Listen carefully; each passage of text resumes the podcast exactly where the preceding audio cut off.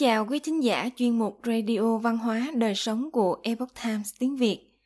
Hôm nay, chúng tôi hân hạnh gửi đến quý vị bài viết có nhan đề Tam tự kinh, đọc sách luận bút phần 7.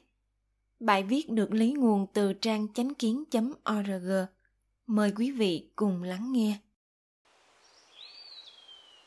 Tam tự kinh là một tác phẩm kinh điển nổi tiếng đã được dùng làm sách giáo khoa trong trường tư thục từ thời nhà Tống, tương đương với sách giáo khoa tiểu học ngày nay do đại nho gia Tống Triều Vương Ứng Lân tiên sinh soạn.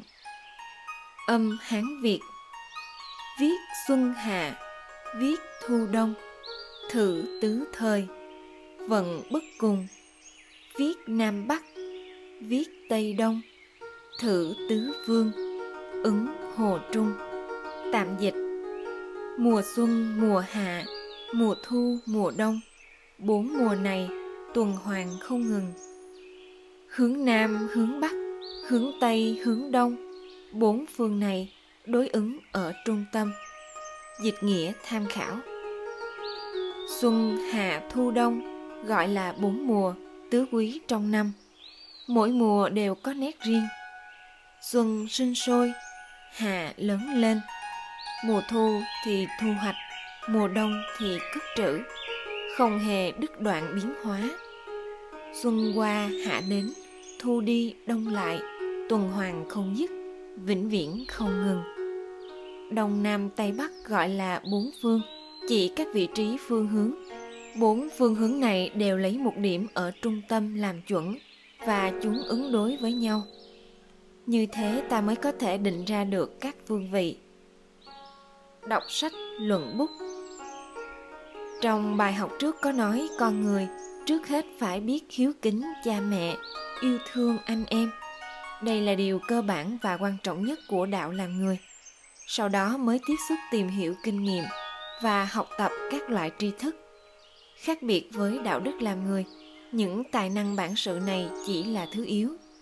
Có nghĩa là cổ nhân không phủ nhận nắm bắt tri thức, mà cho rằng cần phải có cả đức tài vẹn toàn mới có thể cống hiến cho xã hội. Là đức làm chủ tài tài vì đức mà sử dụng. Đây là tư tưởng nội hàm của tam tự kinh.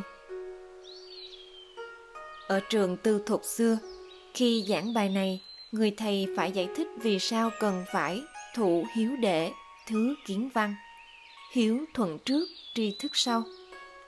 Dĩ nhiên phải giảng rất rõ ràng.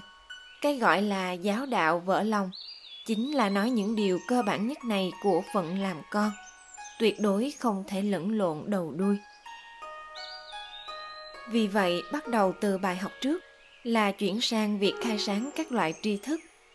Lúc đầu cho con em tiếp xúc với các khái niệm cơ bản của tất cả các kiến thức mà các em sẽ gặp trong cuộc sống tương lai và các em cần phải nắm vững để giải quyết các vấn đề khác nhau. Vậy khi giảng xong khái niệm cơ bản về con số ở bài trước, bài này sẽ chuyển sang tri thức về bốn mùa và bốn phương của thiên văn địa lý. Như vậy, có người sẽ hỏi, khi bắt đầu giảng về tri thức, ở bài học trước, tại sao lại phải giảng về những con số trước tiên? Bốn mùa xuân, hạ, thu, đông trong bài học này chẳng phải gần gũi với cuộc sống hơn sao? Thực ra, ở đây thể hiện ra vũ trụ quan về tự nhiên của đạo gia. Đó là tư tưởng của lão tử trong đạo đức kinh. Đạo sinh nhất nhất sinh nhị nhị sinh tam tam sinh vạn vật.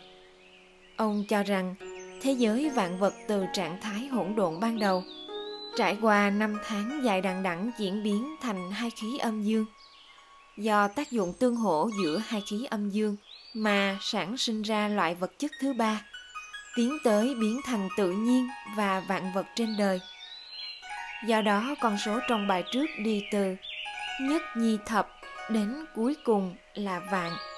Không chỉ là nói từ số 1 đến 10 ngàn, mà là thể hiện vũ trụ quan đạo gia thời cổ đại – thế giới của chúng ta là từ không tới có, từ một tới vạn. Để dạy cho các em một cái nhìn bao quát về vũ trụ, hiểu được vị trí và liên hệ giữa con người chúng ta với toàn bộ thế giới tự nhiên. Vạn vật trong trời đất là lý niệm thiên nhân hợp nhất, không thể tách rời. Vì vậy, khi truyền thụ và giảng giải cho các em bắt đầu tiến nhập vào tri thức, thì cần giảng từ số 1 đến số vạn. Thực ra học vấn của nho gia cổ đại là học vấn của đạo gia ở tầng con người, là học thuyết nhập thế.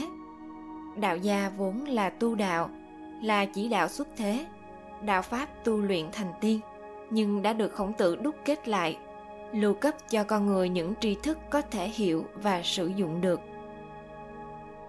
chữ nho do hai chữ nhân người và nhu sự cần thiết hợp thành cũng chính là ý tứ sự cần thiết để làm người.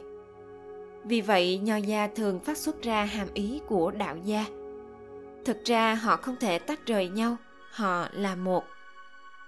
Nói cách khác, nho gia không phải do khổng tử phát minh ra, mà là khổng tử đã tổng kết văn hóa thường cổ ở tầng con người đúc kết ra. Thủy tổ hoàng đế của dân tộc hoa hạ là một người tu đạo vua thuấn chính là thủy tổ của hiếu đệ cũng là một người tu đạo. Cho nên đạo hiếu của nho gia đã có từ thời đế vương thường cổ. Tam tự kinh chính là muốn các em tiếp xúc và hiểu rõ đạo lý làm người do đế vương tổ tiên để lại và các lý niệm cơ bản của vũ trụ tự nhiên. Vì vậy, tam tự kinh ngay lập tức mở rộng tư duy của con người ra toàn bộ vũ trụ nâng tầm nhìn của mọi người lên một vị trí cao. Lượng thông tin rất lớn. Mở ra góc độ nào cũng là học vấn rộng lớn, uyên thâm khôn lường. Nó sẽ dẫn đến việc tìm tòi tu luyện. Nhưng ở đây lại chỉ là nhập môn, nên chỉ ra rồi dừng lại. Từ vũ trụ lại nhanh chóng chuyển sang cuộc sống của con người. Nên đến bài này thì giảng về sự thay đổi thời tiết bốn mùa và phương hướng của địa lý. Một năm bốn mùa mùa xuân là mùa sinh sôi, vạn vật phát triển, thích hợp cho nhà nông gieo giống trồng trọt. Bỏ lỡ sẽ mất đi sinh cơ. Mùa hạ là mùa sinh trưởng nhanh chóng, mùa thu là mùa thu hoạch. Mùa đông thì không thích hợp hoạt động, phải bảo dưỡng tốt. Sức khỏe con người và việc trồng trọt của nhà nông đều phải thuận theo bốn mùa. Nếu không, cây trồng sẽ không phát triển tốt, cơ thể con người bị tổn hại hoạt động của con người phải tuân theo nhịp điệu của toàn bộ tự nhiên. Mà nhịp điệu của tự nhiên phản ánh qua sự thay đổi của bốn mùa, không thể làm trái với tự nhiên. Nói đến bốn mùa, tất nhiên là bao hàm đạo lý làm việc và nghỉ ngơi trong ngày.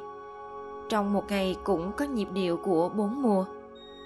Buổi sáng cũng như mùa xuân, phải dậy sớm để cho mình tràn đầy sức sống mỗi ngày khoảng giữa trưa giống như mùa hè, nóng và hoạt động dồi dào.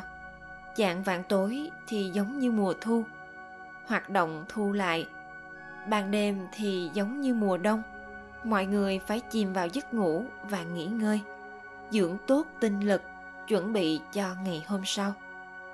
Ngày nay con người vi phạm các quy luật của tự nhiên, không làm việc và nghỉ ngơi đúng giờ ăn uống trái mùa và gây ra nhiều loại bệnh hiện đại đều là kết quả của việc lãng quên và từ bỏ lời giáo đạo của tổ tiên.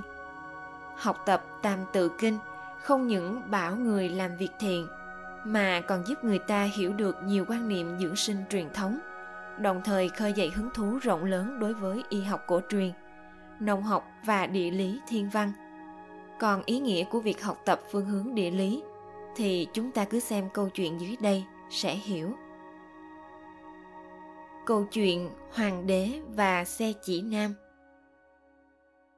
Trước khi phát minh ra la bàn con người dựa vào mặt trời và các ngôi sao để xác định phương hướng khi đi đường. Con người thời cổ đại ban đêm quan sát sao bắc cực, ban ngày thì quan sát mặt trời để phân biệt phương hướng. La bàn, kỹ thuật chế tạo giấy, kỹ thuật in và thuốc súng là bốn phát minh của trung quốc thời cổ đại trong đó la bàn hay kim chỉ nam được phát minh sớm nhất hơn 2.000 năm trước, con người đã biết dùng loại đá có từ tính để chế tạo ra tư nam, dùng để xác định đâu là hướng nam, đâu là hướng bắc, Do đó có thể nói, Tư Nam là tiền thân của La Bàn. Có điều, xe chỉ nam cũng dùng để xác định phương hướng, đã xuất hiện từ hơn 4.000 năm trước. Khoảng hơn 4.000 năm trước, lưu vực sông Hoàng Hà và sông Trường Giang của Trung Quốc có rất nhiều bộ lạc sinh sống. Hoàng đế là thủ lĩnh của một bộ lạc nổi tiếng trong truyền thuyết. Ông cũng là thủy tổ của dân tộc Trung Hoa. Khi đó, ở phương Đông có một thủ lĩnh của bộ tộc Cửu Lê, tên là Sivu.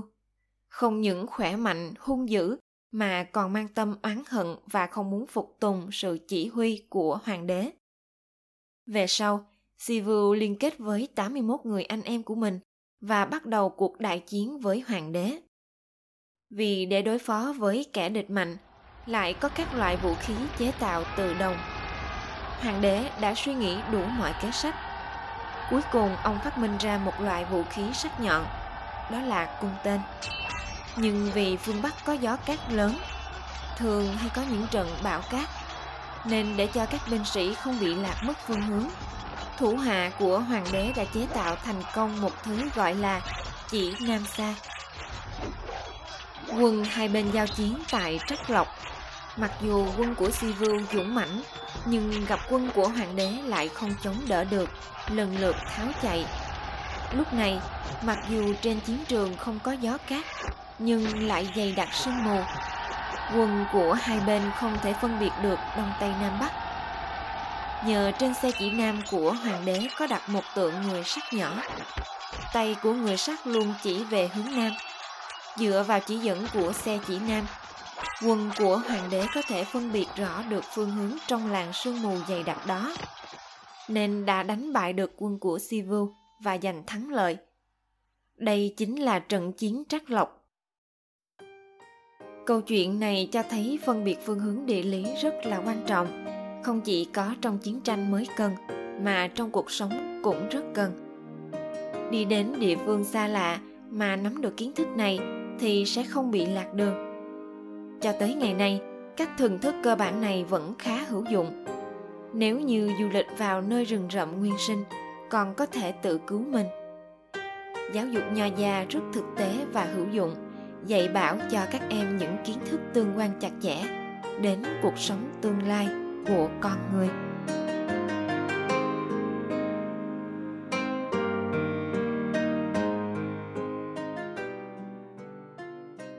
Quý thính giả thân mến, chuyên mục radio văn hóa đời sống của epoch times tiếng việt đến đây là hết. Để đọc các bài viết khác của chúng tôi, quý vị có thể truy cập vào trang web e itviet com. Cảm ơn quý vị đã lắng nghe, quan tâm và đăng ký kênh. Chào tạm biệt và hẹn gặp lại quý vị trong chương trình lần sau.